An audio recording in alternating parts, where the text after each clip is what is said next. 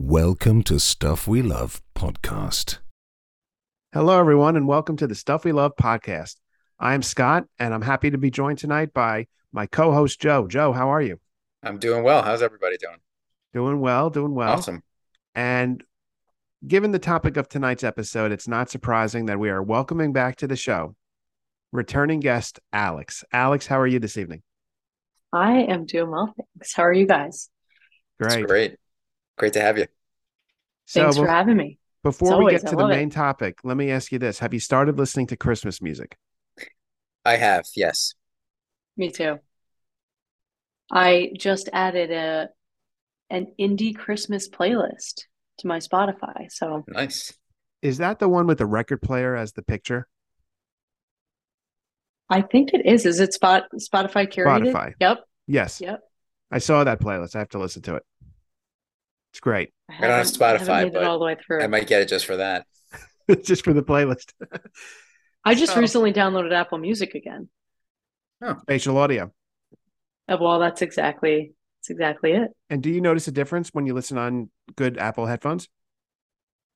I do. Um, you know what's interesting though? I did the customizable like spatial audio, and now every time I turn my head in my AirPods, it changes. You know how it is, Scott. I Like turn it changes. that feature off. I I try. I think I turned that off. I I don't like that feature. Yeah, today was the first day I used it. I need to turn it back, turn it back off. hmm Yeah, it's. I find it distracting. I find it it takes me away from the music. Totally. Because then I end up just playing. I'm like, what happens if I right. turn What happens this if way? you move your head this way that way? Yeah. If I move my head this way, will Joe come out of my left ear? my, Yeah. you know? You should be And so then it'll be it'll be Scott in my right ear, Joe in the left. All right. So tonight on the podcast, this is a long awaited episode. We are going to be talking about the hottest album in the world right now, and that is Midnights by Taylor Swift. It's always a thrill to be able to talk to you both about a new Taylor Swift album. This is when we're at our best. This is like when we shine. You know, this is uh so before we get to the album, I just wanted to give our listeners very brief summary of what led to Midnights because they may not be as big Swift fans as we are. Uh, you may recall that during the pandemic, she released two albums. One was Folklore, one was Evermore. Both were recorded with Aaron Dessner from The National. And I believe Jack Antonoff worked with them on both albums. They were very much what would be referred to as dad rock. A lot of adult men, some that I know personally, got into Taylor Swift's music through those albums, got some play on alt rock radio stations. It's they were fantastic albums. Folklore won the album of the year for the at the Grammys. And then in September of this year, while at the MTV Video Music Awards, Taylor was accepting an award and announced her new album, Midnights, which would be released on October 21st. And she released a statement basically saying that the album was made up of 13 tracks and the tracks represented sleepless nights throughout her life. And each song was like a particular night. Is that, am I correct about that? Right. 13 separate nights throughout her life that she, you know, had give gotten inspiration from. Right. And then uh, there was all there were all these hints leading up to the big release of oh there's going to be this special thing and this special thing and surprise announcements. The biggest surprise announcement was that after Midnight's became available at 3 a.m. that night, the 3 a.m. version became available, which included I think it's like seven bonus tracks that were recorded during the Midnight sessions, but didn't make the final album. And uh, tonight we're just going to be having a conversation about Midnights, what we think about it, what our favorite songs are, what our least favorite songs are, and all that stuff. So join us, uh, listeners, for a fun dive into Midnights. And Alex, we'll go ladies first tonight. I, I would like you to uh, begin by telling our listeners your overall summary of the album, overall thoughts on the album. Do you like it? Do you love it? Where you where do you stand? Okay. I love it. I I think out of the last three released, including this one, of course, so Evermore and Folklore, it's my favorite. I think it's more real life as opposed to fictional. I think like Evermore and Folklore, um, I, you know, they tell they all tell similar stories, but this one just seems so real and raw and from the heart. And I think for a 10th studio album, like just imagine the amount of consistency and talent and dedication it takes to make a record like this. Um, I think the way that she intertwines like the all of her past records, not just Evermore and Folklore and all the different stories. I think the way that she intertwines every single thing she's ever released into this one record is brilliant. And that's really those are I, I need to save more for for the rest of the Sure. podcast, but those are my general thoughts. Honestly, that's fantastic commentary right there. It really is. That was great. I hope. no, no, absolutely. I'm talking to the two biggest Swifties over here, so I need to I need to up my game. You're talking to the biggest Harry Styles fan right here. Yeah, the only Harry Styles fan. so, uh, Joe, uh, same question for you. Good question. Honestly, I love the album. Um, I think it's fantastic. All 20 tracks, including the the seven for the 3 a.m. version, I really like. Um, you know, I Scott, you and I had talked about this a lot before the album came out, and there was so much buildup to it. We were almost worried that it wasn't going to live up to the buildup and what, you know, what would it sound like? Would it be any good? Am I going to be disappointed? And I, I mean, as soon as I heard the album, uh, I was not disappointed. I thought it was great, and it's only grown on me since. Um, so I, I just I think it's fantastic. It is great. I agree with both of you. It's an album that lived up to the hype. I was definitely nervous before it came out because we've been so pleased with literally every single Taylor album. I, th- I, I think you both have, right? Is there an album you're not a fan of that you could say you dislike that Taylor has released? No, Not really. Yeah. even her So that- debut album has good tracks on it. Yeah. So that puts a lot of pressure on each new release, but this lived up to the hype. And the crazy thing is here, unlike any previous album except for Folklore and Evermore, which were, at least in the case of Folklore, a surprise album. I don't remember. If, eh, was Evermore a surprise? I don't remember. I thought Evermore was I thi- more of a surprise than Folklore. Yeah, I think both of them were a surprise, Yeah, but I could be totally wrong. So now these al- this album, Midnight's, was not a surprise, but not a single note was released before the album came out. Taylor unveiled the song titles through a TikTok series she was taking part in. And um, it was listed in the pop category on Apple Music before its official release, but we didn't know what the sound would be like. And then all I know is that at midnight on October 21st, I put on my headphones hit play on Lavender Haze and was like, oh, this is fantastic. This is exactly the vibe that I would want from this album. Um, Joe, you were going to say something. I, I was just gonna say it's almost like a continuation of the two the albums before Evermore and Folklore came out. You know, before that, she it, it was uh, uh, 1989, Reputation, and Lover. And if you listen to those three albums and this, it's it's almost like a continuation of that. So the sound, everything about that is like a mish a, a mishmash of of those three albums, Mhm. at least for the first 13 tracks. And I see why she put out the 3 a.m. edition separately because those sound a lot more like Folklore and Evermore tracks to me. Yes. So I think that's why they were separated out and, and done separately. But they all work together. All I mean, you can listen to, and I have probably about more than any other normal person, especially my age. Listen to track one through twenty straight through over and over, and it really it, everything flows. It's a it's a great album. I mean, it's it's like a perfect album. now, Joe, I want to ask you a question right there of something you said. You said, especially for someone my age, and you're, we're basically the same age. You are the oldest member of the panel tonight, though. But anyhow, um, do you think that there's a greater number of adult men than ever before listening to Taylor's music? Because Taylor is 32, right? Is that how old she is? She's thirty two. Yeah. Which is for a pop star much older than your average pop star. You know, that's I think she may be one of the only pop stars that age. But I feel like a lot of men started listening to her with folklore and they've stayed with it and they like midnights. Like they understand now they're Swifties, even though we're the uh we're the I agree with you. Yeah, I think that's true. I think I, I don't know if I would call Evermore and Folklore dad rock like you did, but it's definitely more of an alternative rock sound, and especially with the producers like Aaron Dessner and and you know Jack Antonoff and everything, it it leans more towards an alternative rock, which you know older men, older being relative, would listen to, and uh, I I I do think there's a lot more fans now eh, of all kind all kinds based on Mhm. those two albums, you know, when and and the songs that were on there, and now moving into this. Right. I agree. Alex, what are your thoughts on that? Yeah, I agree. I think Evermore and Folklore, like, I would categorize them as indie rock. Mm. And I feel like you can really branch out with that genre. And that's where she definitely captured the older, for lack of a better word, audience. Now, I want to talk about specific tracks from the album, but I, like I said, I earlier, I don't, I don't have any order I want to go in here. So I just like to sort of go around one at a time here and choose a track that is a highlight and tell us why. So, Alex, we'll start with you. What is one of your highlight tracks from Midnights? That is a great question. So, in my notes here, I wrote like, okay, final answer. This is my absolute favorite. Okay. Um, I I think I'm so on the edge of my seat right now. Me too. I would say I would say question is my favorite. yes, that's a great was, track. Did you was that what you were gonna yes that's what okay. I'm, that's my song of the I- moment. That's my song of the moment. Yes. Okay, perfect. I never want to disappoint.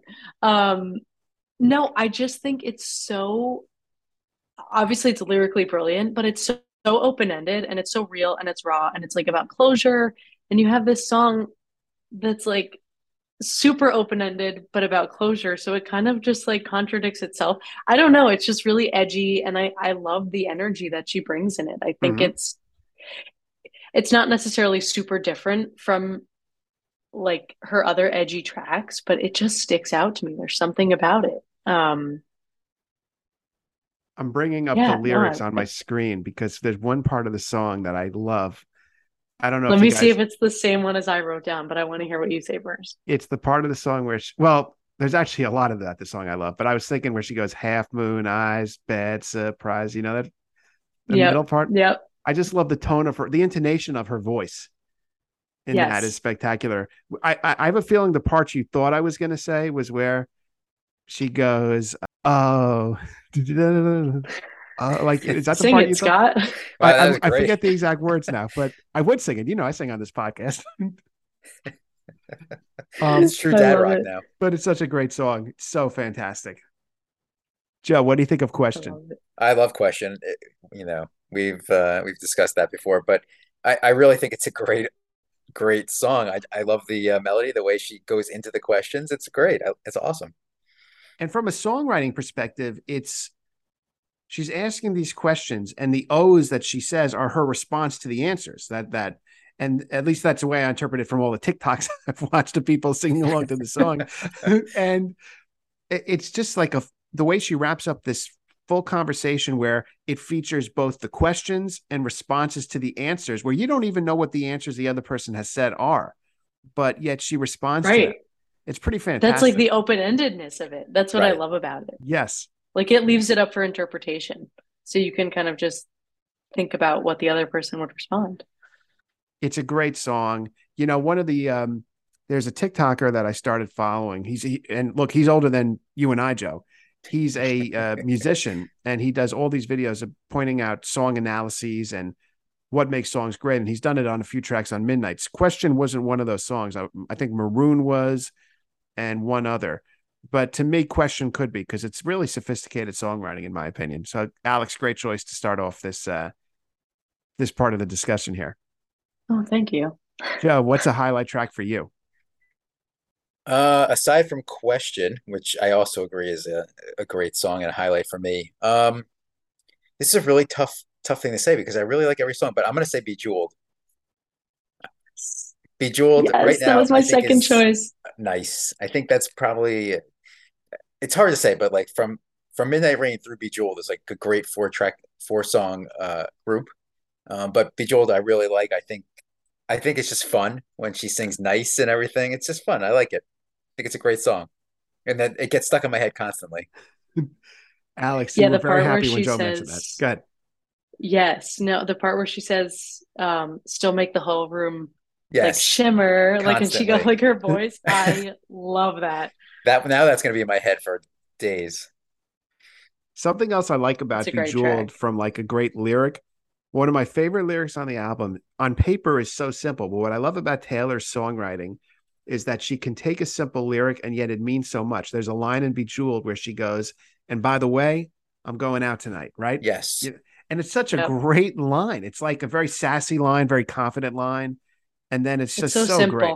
Very simple. Yeah, I, I, I mean, I, I take it as her telling the guy that she's with that, you know, you're not gonna I'm just going out tonight. I'm doing what I want, and Right. that's how I take it. And the way that she just bursts into a room and st- can still sparkle everybody, uh, even though this relationship is going on.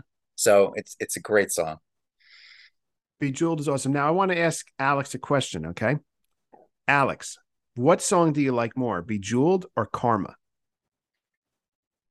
Oh, definitely Bejeweled. Oh, okay. Interesting. I I do like I do like Karma. Um especially when she says I think I wrote it down. Yeah, me and Karma vibe like that. yes. I just think it's such a good line. Um very relatable, of course. It's just a feel good track. Karma's a feel good track to me. Um I love it. I think it's lyrically great, but I I am going to stick with Bejeweled. Karma's a fun song. Like I could totally picture her playing that as the last song of the concert, where the confetti comes down and everything, because Yes. it's just so upbeat. I st- I think Bejeweled is a better song though, but I love Karma. Agreed. Are both Be- well? Obviously, Bejeweled is in the top half of the album. Would you put Karma in the top half of the album for you both? Well, Bejeweled is in. Yeah, you mean like top like five or six songs Yeah, of the album? yeah, Oh, yeah. Um, Yeah. Uh, I don't know. I don't think so. I, I, I mean, Yeah. I don't know. I don't think so. Now, are you ready for my Maybe it would be number selection? six. Yes. Yes. We need we need to hear it. So it was actually a song I mentioned earlier in our podcast tonight, which is Lavender Haze. I love, love, love that song. Years ago, I've talked about this before on the podcast. When I first heard the opening nights, uh, opening notes of Style, I was in awe. Couldn't believe what I was hearing. I didn't get that same reaction to Lavender Haze, but I got like a, a diet version of that reaction. You know what I mean? Like a light version of that reaction. Because the way I described it, I may have told you this, Joe, at the time. To me, that song is like driving in Miami at night. It's Yeah. got a total vibe to it. And I just picture in my mind, I don't know why, like neon lights, it's nighttime, bass going, it's got a R&B electric type sound and I love it. I think it's a very um I love the melody. I love the lyrics. I love the way she sounds on the track. And it was interestingly co-written with Zoe Kravitz, the actress, which I thought was pretty impressive. Yeah, it's really cool. Yeah. So that is one of my favorites. What do you guys think of Lavender Haze? I think it's a great song. I mean, it's the first song on the album. It's when you first put the album on, it's what you hear. And uh, I, I agree with you. You know, we've like you said, we've talked about this. It does sound like you're in Miami. Right. In at night if you have a convertible the top's down or the sunroof's open it's hot it's it's just it's like that kind of song where you're in the moment and it's like that neon everywhere oh, very 1989ish Yes, I agree. It could have easily gone on 1989. Um, Yeah, Alice, I how about you? Completely agree. It was actually my first favorite track. And until I changed to question and then bejeweled. No.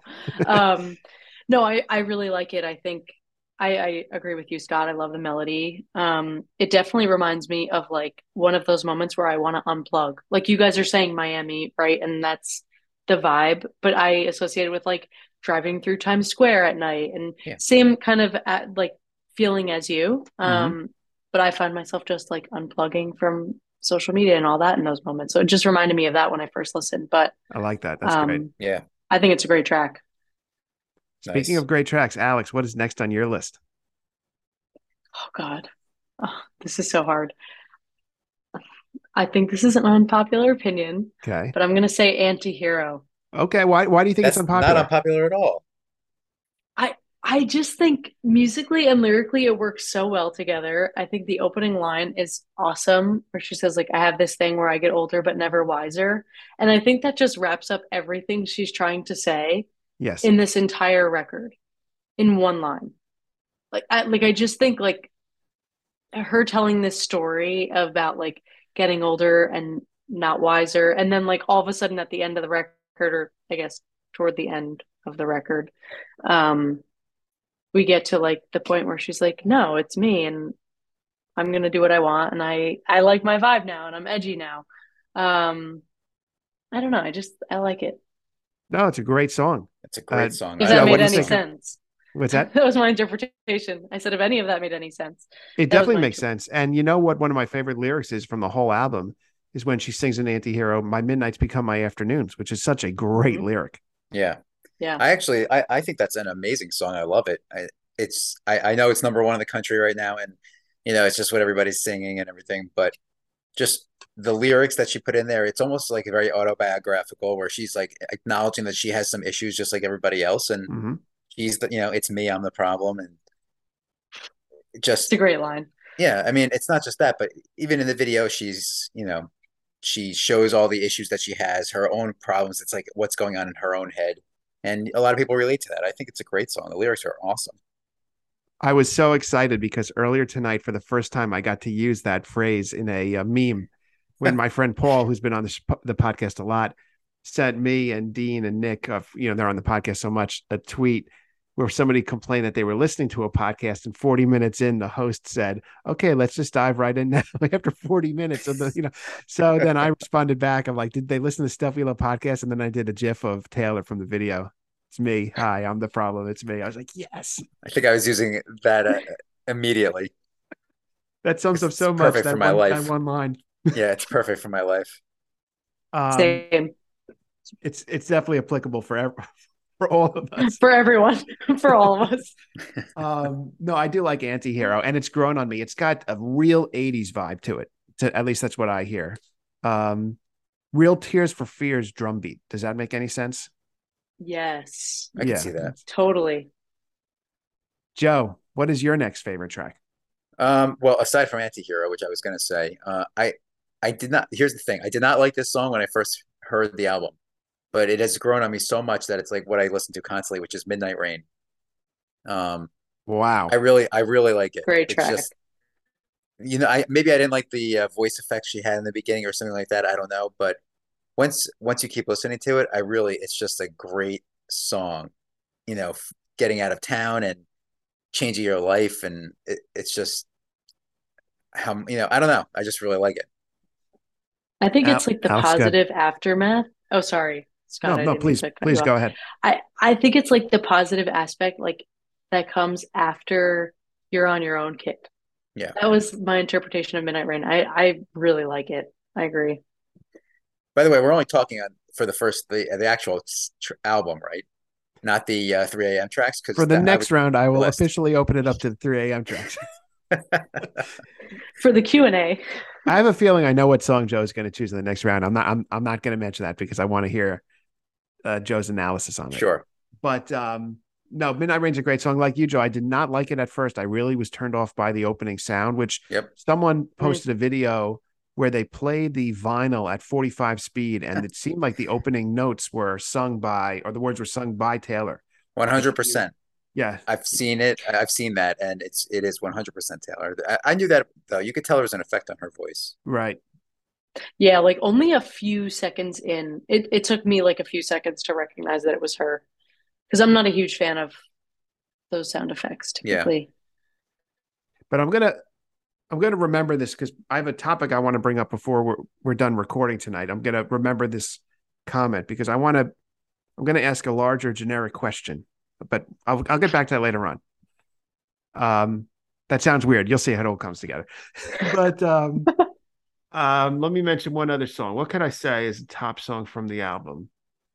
Um, Vigilante S word. That's what I Great call song. it Yeah. because Yep, um, Great song. It's not it's uh, the title is the real S word, but I don't think we have an explicit rating on the Apple podcasts. Um anyhow, uh I like it. I'm gonna tell you why. I think of a horror movie when I hear that song. The way she sings, I'm not just for I don't just for women, I don't just for men.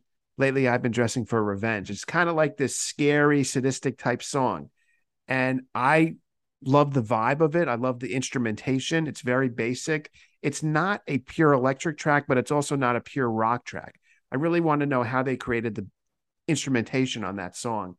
And um, I think it's cool. I think it's a cool track.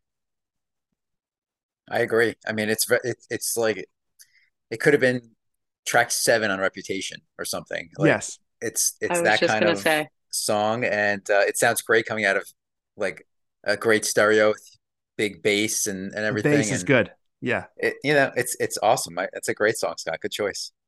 Alex, thank you. Great Alex, do you like it? Of course. I it also reminds me of No Body, No Crime. I don't know if you guys Oh. got I've heard that. too. I've I- heard other I- people make that I comparison. immediately I was like, oh my God, it's yeah, and and I love where she says, "Don't get sad, get even." Yeah i think that's just super like it's like a punch in the face. You're So- like, all right, Alex, that was an amazing link you just made. I'm going to take it one step further. Are you ready? I'm ready. Is it the third in the trilogy beginning with Better Than Revenge? Oh my God. That's that's that's a deep thought, Scott. It just And occurred just to saw me. Alex's mind get blown right there. It's interesting. She does these It's- revenge songs yeah. very well, and Vigilante S word is definitely She does. one of those songs. It definitely is. I I read something interesting about the whole like black dress thing and Princess Diana. Did you read about that? I didn't see that. I that. know that there are people posting on social media images of Princess Diana in her famous black dress that I guess she wore right after the divorce or as the divorce was ongoing. Right.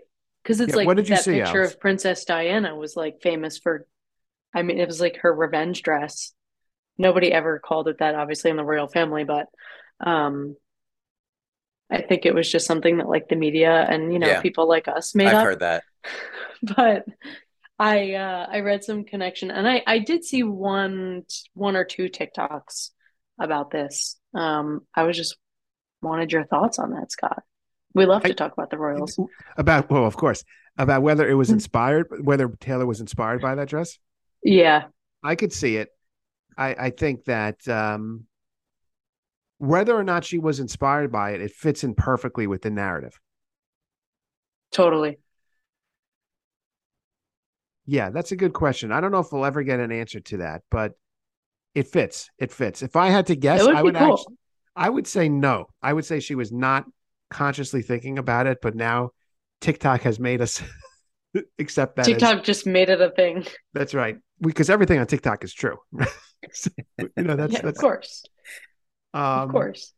Alex, what's your next song? We'll do one more song that we like, and then we'll get to some other stuff. All right. Mine, oh my God. Okay.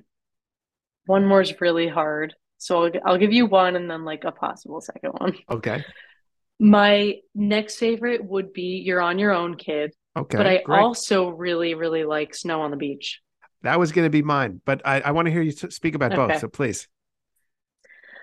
Um, I- just think we've been fo like, I mean, as you know, we've been following her stories through so many records, and I just think like You're on Your Own, Kid. Again, kind of without like wrapping up the entire album, obviously, because it's not the end. I just think that it it like brings her story all together, and she's she kind of is like telling everyone that her life isn't a fairy tale, and like this life that she lives isn't as amazing as it's maybe portrayed as. Um, and I just think you never really hear a lot of artists do that. I think it's kind of bold and, and brave of her. Um, I don't know. I just respect the honesty in it. And I just Love think she sounds amazing on it. I think her voice is, it's just a beautiful track to me. Before you you talk about Snow on the Beach, I just want to say that I love that analysis. That's really brilliant. And to me, the song You're on Your Own Kid fits in with some of those other very intimate Taylor songs, like Never Grow Up. Um, I love that song. even something like Last Kiss, which is not as intimate. There's more instrument instrumentation on the track, but she's so talented at those intimate one-on-one type songs. It's it's beautiful. Yeah. And I, I think that's honestly why I like Snow on the Beach so much too. Just the melody, everything about it. The violin, the synth, everything. It's so good. Joe, do you remember what you said to me in advance of the album about what you had been hearing on Reddit about Snow on the Beach? No, I don't remember that. You Tell told me about it. that you had read that people said it was a Christmas type song. Oh yeah, I I could see that. I, I see it too. The opening instruments, I don't know what that is. Maybe it's like plucking strings on a violin. I don't even Yeah, know. that's that's what it is. Yeah. And then you talk about snow. Or a and- guitar. I could yeah. I could definitely see the Christmas. uh Totally. And I picture snow falling. Like that's kind of Yeah. what I um also, you know, a lot of people were excited because Lana Del Rey is on the track. Alex, are you a Lana Del Rey fan? I mean, I guess I don't have any like particular feelings toward Lana Del Rey. I did see her once Did you really? live. Yeah, and it was too slow or something for me. I think we're all on the same page about Lana Del Rey, but people love her and they were very excited for it. And they complained that she wasn't prominent on the track. But if you go back and you listen to the track, she is somewhat prominent in the background vocals. I think the complaint was that she didn't have a verse on the track. But that is, I don't know why anyone I don't think she could. that she would. Right. That is not what Yeah. Taylor does, for, first of all. And Yeah. even if she did, it, it wouldn't vibe with the song, in my opinion. I think the background vocals were the right way to go. Agreed. Yes. It's funny that you said that, Joe, because when I first looked at the album, like I went through the track list, of course, after it was released. Um, and before I got to this track, I was like, oh, I wonder how Lana Del Rey is going to be incorporated into this one because Taylor doesn't really do like Yeah. a feature where she would have, you know, she would sing the chorus or something. Um, but I think it's per- I think it's perfect. I mean, she's only done that a few times, maybe on Bad Blood or something with the remix. But even that, like, I, I just don't, I didn't expect Lana Del Rey to actually have Mhm. a featured verse. I expected exactly what we got, which was, it worked out perfectly, in my opinion. Joe, Agreed. what's your track? Well, if we're going midnight version, you know, 3 a.m. Um, Yes. I'm gonna the next track I'm gonna pick is it, it's not just the in my opinion the best song on the album. It's one of her top ten songs ever made, which is would have, could have, should have. I honestly it. think it's like the perfect Taylor Swift song. Tell us Um, why. the the lyrics, you know, about a young girl and and what was done to her. Even putting aside anything about you know if it's true, who it was about, anything like that. You don't even need to get into it. Um, you know how she felt after you know her first relationship and what happened with that, and then the buildup of the music as it goes throughout the song. You know, to the very end where she's basically yelling about what happened. It's just like the that is a Taylor Swift song to me. It really it's perfect. I think it's just like an excellent song. Alex, what do you uh, think of would have, could have, should have? I I don't even know if I can give a full opinion because I've only listened once or twice. Um, but I like it. I don't. I need to give it another listen. It to me is this combination of a 90s rock sound with the current alt rock sound. Does that make any sense, Joe? Yeah, and I mean it was produced by Aaron Dessner. That the two of them wrote it together. Right. It was just it's just the two of them. It's you know that's exactly what it sounds like, but it's also a continuation of something that might be on Speak Now Right. because of what it's about. Who you know, and and just the way the the music builds up. It's almost like uh, I don't want to say enchanted because nothing's gonna ever top that for me, but it's almost like that kind of build up where it starts off a little you know slow and then gets gets really intense. Enchanted is such a great song. I cannot wait for Speak It Now is. Taylor's version. um, My all time favorite Taylor song. That's going to be so good. It's gonna be exciting. Taylor's That's gonna be- could be coming out sooner than we think. But I'm hoping December. We'll see. But the um, I yeah, hope. would. I love the phrase "would have, could have, should have," and the way she incorporates that into the song is great. And it's got this pulsating rhythm that's just not your traditional rock type song. So I, I love it. I think that it is. Rob Sheffield, our favorite music journalist from Rolling Stone, said it may be the best thing on the regular Midnights, the 3 a.m. version, and I agree with that. I mean, it's it's fantastic.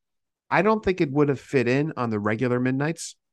I think it would have stood out in an odd way, perhaps, but as a deep cut, to me, that's this album's new romantics, right? Like the bonus Yeah. song that not everybody knows until it's. But I love it. Great choice, Joe. Now, what am I going to choose for my other my last song? Because I could. I'm not gonna. I, I I think Karma would be a great choice, but we talked about Karma. I do love it, but um, I'm playing the album in my head. What about Labyrinth? What are your thoughts on Labyrinth? I like Labyrinth. It's not going to get this honor, I I I agree. agree. I totally agree. but I like it. Um, It's not bad. Okay. Honestly, I, I the songs we've talked about are my top songs on the album, but I'm going to give an honorary mention to "Sweet Nothing," which she wrote with William Bowery, who is really Joe Alwyn, her boyfriend, and it's just I- look. This goes back to my Beatles days, not when I was in the Beatles, but since I've been listening to the Beatles a long time. Um, you know, I like simple. goes back to my touring days. that's right. Like I like simple, straightforward love songs, play it on a guitar, and Sweet Nothing is that. And it's kind of, you know, Midnight's is a heavy album, not in a not from a sound perspective, but from the topics it discusses and the lyrics. And I think when it gets to Sweet Nothing, which is towards the end of the album, the regular version anyway, it kind of just slows down the pace. And it's like taking a deep breath from the emotions that are discussed earlier on in the album, and then you get Karma, which is all you know brings them all back. But I I do like Sweet Nothing. I agree. I think Good it's pick. like she's she's kind of taking a deep breath. And like if Yes. she's taking a deep breath, like we're all taking a deep breath. Yeah. Right. Um, yeah, it's just plain and simple. I think it's a beautiful song. Joe. I think that's a good pick. It's a it's a really nice song. Um, it's placed perfectly in the in the album near the end, you know, right before Mastermind. Uh, I think it's great. Nice nice one. Are all of us? What are your thoughts on Maroon? Because people love Maroon, and I I like Maroon. I think I could respect its being a great song, but it's not one of my top. On my I'm first surprised listen you through guys the didn't album, say it. On my first listen through the album, that was my favorite song. Like Wow. when I first listened through, I was like, Maroon's the best song on the album. Now that Yeah. I've listened a lot, I still like it, but I think some of the other ones have grown on me even more. Agreed. Joe and Alex, rating this album on a scale of one to ten, what do you give it? Do you give it a ten? Is it a ten? That's really hard. That is really hard. I don't think there's I an would- answer to it. Good, good. Okay, no, I I I never want you guys to be mad at me. But I, I think I would give it an eight or an Mhm. eight point five. It's fair. What holds it back I- from at least a nine? Um, I I mean Scott Scott, we've talked about this a lot, and Joe, I think I've mentioned it when we're all on together, but I think continuity is a big thing for me. And you know, I I am like very much an album straight through kind of gal. Like I I need to sit and listen to the album straight through. I don't know that it flows as perfectly as I would like. Okay. Um, but again, I, I think each individual each individual track is amazing and really great in its own way. But there are just a few things I think that are out of place for me personally. Mhm, I think sure. it could flow better if maybe things were rearranged. But um, that's really the only thing I could say that would hold it back. Joe, how about you? It's a tough question. I I, I think I would give it a nine. hmm I don't even know. it- Mhm. It's hard to explain though, because if if you're talking about the 3 a.m. tracks, I don't even like all of them that much. So I don't know if it if it. I agree with the flow. Like, where do those tracks even come from, and where do they fit in? But even putting aside that one through thirteen, it's it's an excellent album. I absolutely love it. Is it a perfect album for a Right. ten out of ten? I don't think so. I agree. I was actually probably in agreement agreement with you, Joe. I, I was thinking nine because to me, a 10 out of 10 album, every single song has to be perfection. And I like every single song on the album, but I don't know if Right. I put Maroon in that category. Uh, Labyrinth, you know, there's a couple of songs that I just don't love. And to Yeah, me, just- for me to give it a 10, I got to love every single song. I mean, even just thinking offhand about other albums, I don't even know what would be a perfect album right now. Very Like hard. I, it would take me another entire podcast to think about that. so, it's so- it's interesting because I was Scott already thinking, knows my answer. wait, what? Golden Hour. I Oh, think is a Golden Hour. perfect Yes, of course. Yes, Golden Hour. See, is a- I don't even I wouldn't even agree with that, although it's a great album and I like everything, but I don't think it's perfect. It's I think it's perfect. Now, I was thinking about Speak Now the other day, the album. And at first I thought, is that a perfect album? And then I realized it has a song that I really don't like. One of my least favorite Taylor songs is the song Innocent. Yep. Yep. It's not Mm. perfect. I mean, Even- I respect not that. perfect. I, I But I would give Speak Now a nine. A hundred percent. Yeah. Speak Now is great. Can't I wait for think the it's Taylor pretty version. close to perfect. I know. it gets bumped up by a half point for one song. So Yeah. of course. Now, I Taylor announced her tour. It's called the Eras Tour. It's a big deal. She's going to be performing songs from all of her eras. I believe 27 dates in the United States have been announced. It's going to be a very hard to get ticket because she's playing less places, at least as of now, than she's previously played. She's as big a star as she's ever been. Demand is going to be off the charts. I don't have much else to say about that, but Joe, I would like you to share with Alex and our listeners what you shared with me. You have a theory about this tour, and I would like you to share it if you if you would like. Oh, my theory is that after this, this will be her her farewell to concert tour. So I don't think she'll be performing after this. The way she has it set up with the eras, the pictures on the poster, even of each era that she's been in. You know, aside from the fact that she would need to play six hours a night to get all those songs in, I just I can easily see this being as her, you know, I don't want to say goodbye to touring forever, but these big, huge stadium tours that last forever. I, I, I just, I don't know. Like she, she's already said she doesn't want to tour a lot. Last time she tried to do this, she only had two concerts, one in the Eastern Coast and one on the West Coast in the U.S. Anyway, for Loverfest, it didn't happen because of COVID. Um, and now she's doing another another stadium tour. I, I just, I just don't, I don't know. I don't see her wanting to tour much after this, if at all. So I think this is more of a like goodbye with the eras, and here's my whole career greatest hits tour. That's it. Alex, That's really interesting. can I share one thing? Before, I want to hear your reaction to this, but I want to share something that I thought Please. about. I was actually going to call you, Joe, to share this thought with you. I decided no, this doesn't warrant a phone call.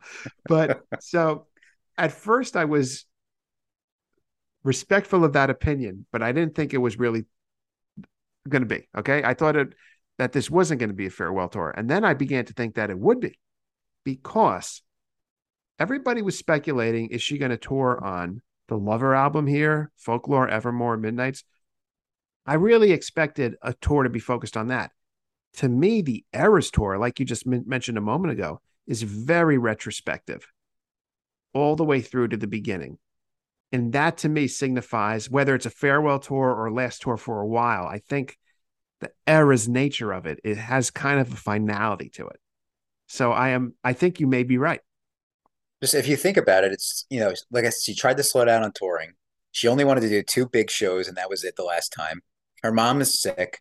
She was probably looking to get married uh, or whatever she wants to do, even if not get married, you know, settle down or, or or something, you know, either with her boyfriend or on her own. She has all these houses. I just she's 32. It's not, you know, it's she's been doing this for a long time. I and to call this the Eras tour and have again, I don't know how she's going to do it, but so many songs to go through now. Ten albums worth of material, which is are all fantastic. I just I don't know. That's what I think is going to happen. So I'm prepared to sell a kidney for this.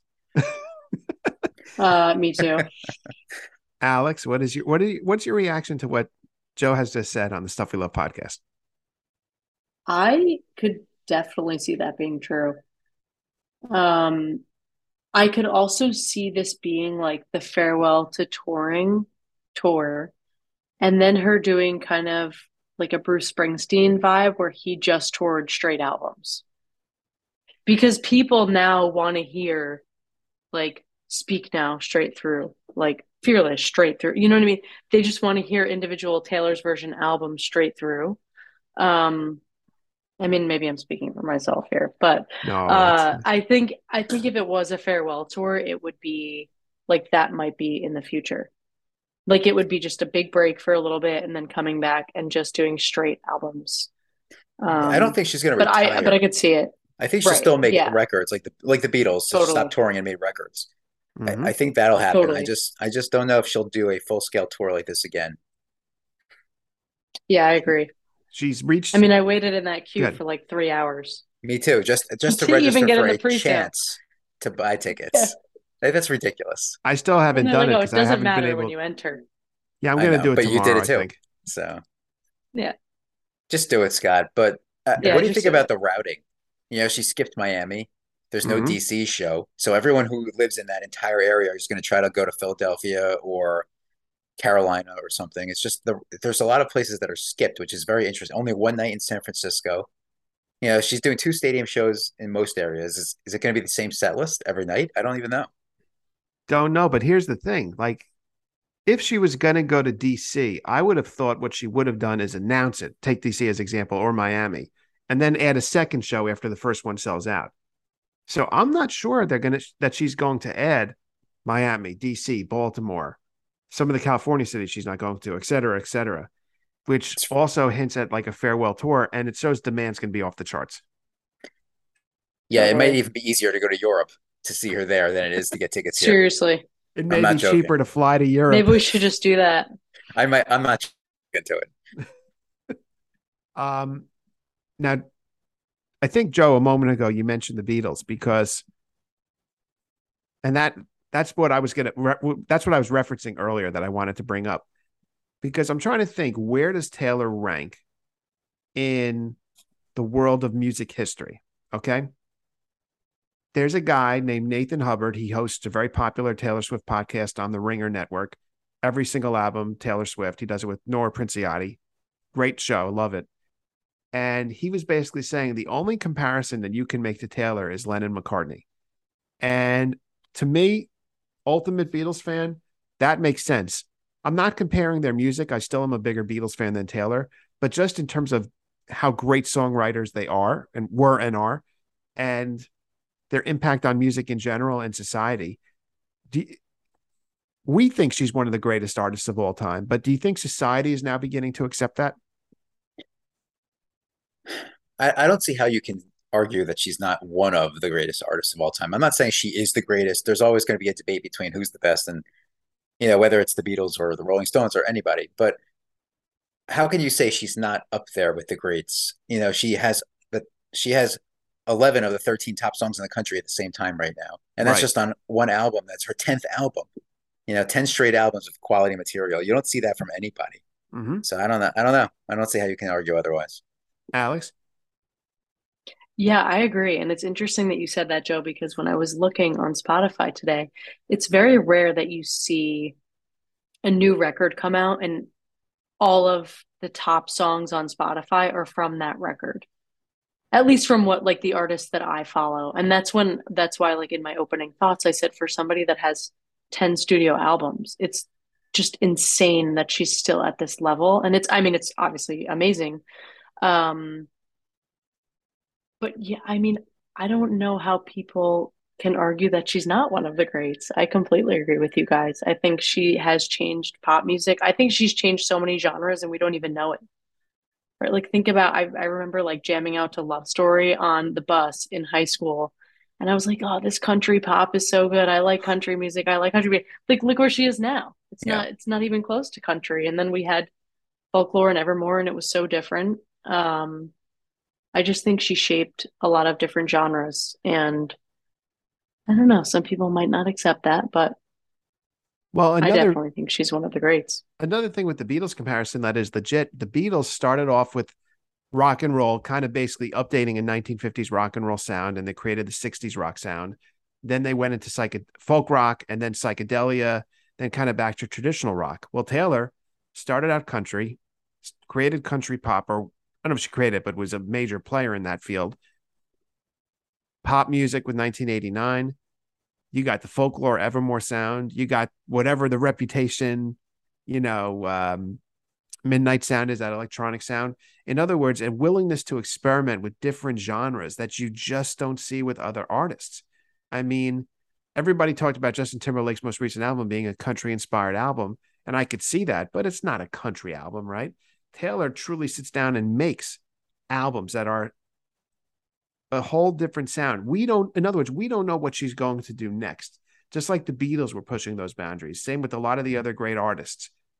And to me, that's why she's up there with the greatest of all time.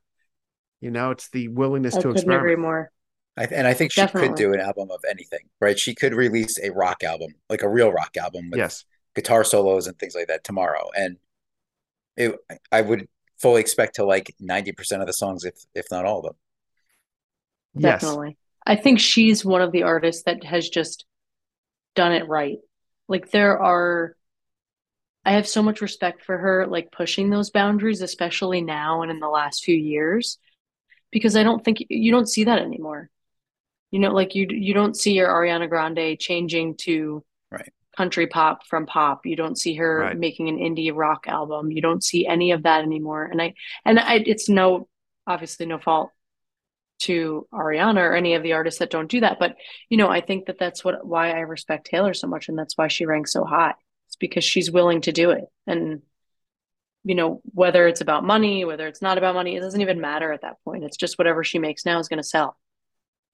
I think Taylor is probably the only contemporary musical artist who, if they retired, let's say she retired today and said, I'm never making another album, she would deserve to get every Lifetime Achievement Award in the arts.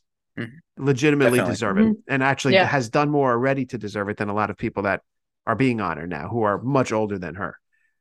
I really Definitely. believe that. Uh, No, I I agree with that.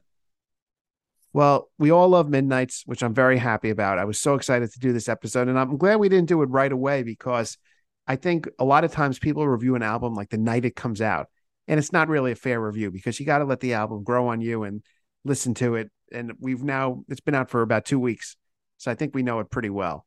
Um, anything you want to add about Taylor and Midnights? I'll be listening to it all day tomorrow as, again, I'm sure. So Oh, me too. We're the reason for the streams. I am the problem. So um, It's it's me. I want to ask one other music question of you, which is just tell our listeners one or two things you've been listening to besides Taylor. I know it's not much right now, but besides Taylor, what is something you've been listening to? So, Joe, we'll start with you. Oh, tough question because I've pretty much only been listening to Taylor. Um, I've recently been listening to a lot of jazz and blues. There's a group called The Sacred Souls I've been listening to, which is kind of like I don't even know how to describe them. Um, like a male vocal group um, who are getting pretty popular now. So I, I highly recommend their album that just came out, The Sacred Souls. Great recommendation. Alex, how about you?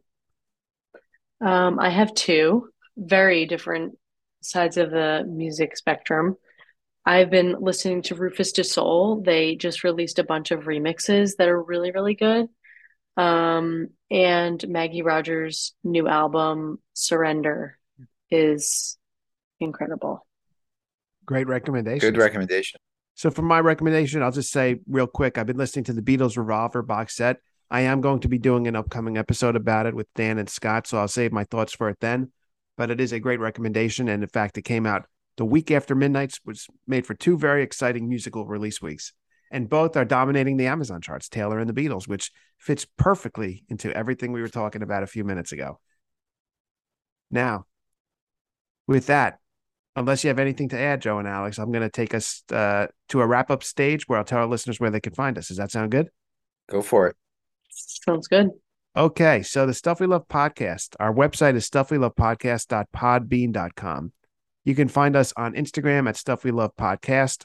That's the name of our TikTok handle as well. We're on Twitter, Stuff We Love Pod. We have a Facebook page, YouTube channel. Uh, you could write to us, Stuff We Love Podcast at gmail.com.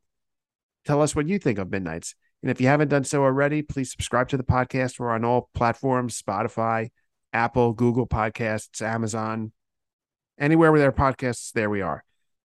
So, Joe and Alex, this was fantastic. What a show. What, a, what an amazing discussion. moment. So much fun.